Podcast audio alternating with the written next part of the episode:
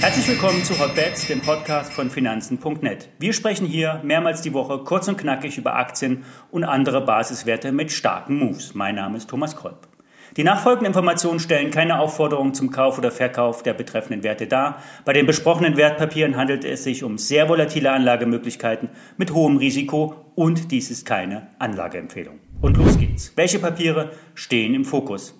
Die Aktie von GameStop bleibt ein Thema. Der Wert war mittlerweile unter die Marke von fünfzig Euro gefallen. User aus dem Reddit-Forum Wallstreetbets hatten letzte Woche eine riesige Werbetafel am Times Square New York angemietet und wollten so für die Aktie von GameStop trommeln. Geholfen hat es nicht. Um die fünfzig Euro soll allerdings eine realistische Bewertung sein, so einige Marktkenner. Cassava Sciences, gelistet in Frankfurt. Cassava ist übrigens nur eine andere Bezeichnung für die Maniokknolle. Über die Firma Cassava Sciences wurde in den Foren von einem Heilsmittel gesprochen, das angeblich Alzheimer heilen kann. In einem Video wurde das Kostziel von eintausenddreihundert US-Dollar verkündet.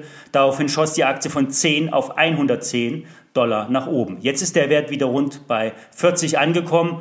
Wir werden die Kursentwicklung weiter verfolgen.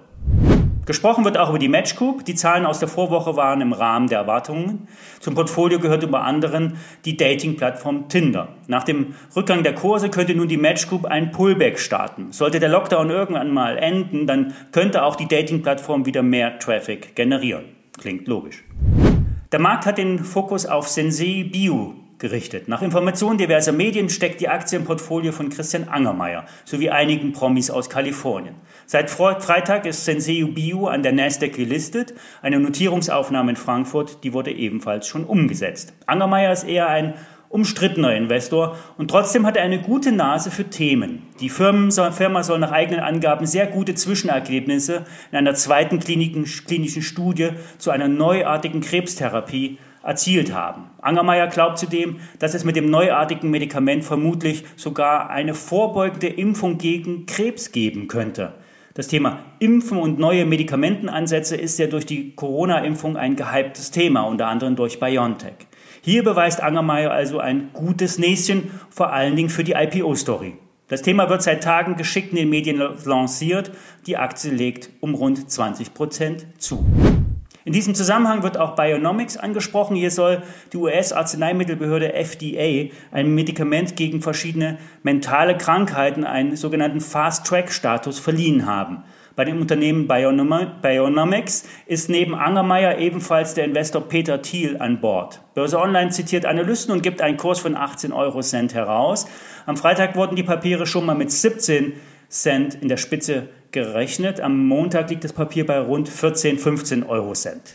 Insgesamt sind Biotech-Aktien stark im Fokus. Ocugen ist ein Wert, der heute nach oben schießt. Das Unternehmen will eine Kapitalerhöhung bei institutionellen Investoren platzieren. Der Preis soll bei sieben Komma fünfundsechzig US-Dollar liegen. Im Zusammenhang mit der Direktplatzierung sollen dem Unternehmen dreiundzwanzig Millionen US-Dollar zufließen. Oku-Chain wird im Zusammenhang mit einer Impfstoffentwicklung gegen Covid neunzehn mit Bharat Biontech genannt. Zudem wurden in Foren der Wert wurde bei dem Forum, äh, bei dem Wert ein hoher äh, Shortseller-Interest identifiziert. Zwei Themen, also Shortselling und Covid, die gehen derzeit immer.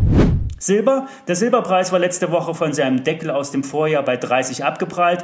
Jetzt könnte Silber wieder Kräfte sammeln und einen Ausbruch nach oben wagen. Der Silbermarkt ist deutlich kleiner als der Goldmarkt. Hier gibt es allerdings viele Bewunderer für das Edelmetall. Angeblich gab es ja Absprachen in Foren, den Silberpreis zu pushen. Dies wurde allerdings umgehend dementiert. Die dunklen Kräfte, also die Hedgefonds, die sollen hinter dieser Story stecken. Anyway, Silber lässt sich nicht so einfach manipulieren. In Londoner Lagerhäusern sollen physisch achtundvierzig Milliarden liegen.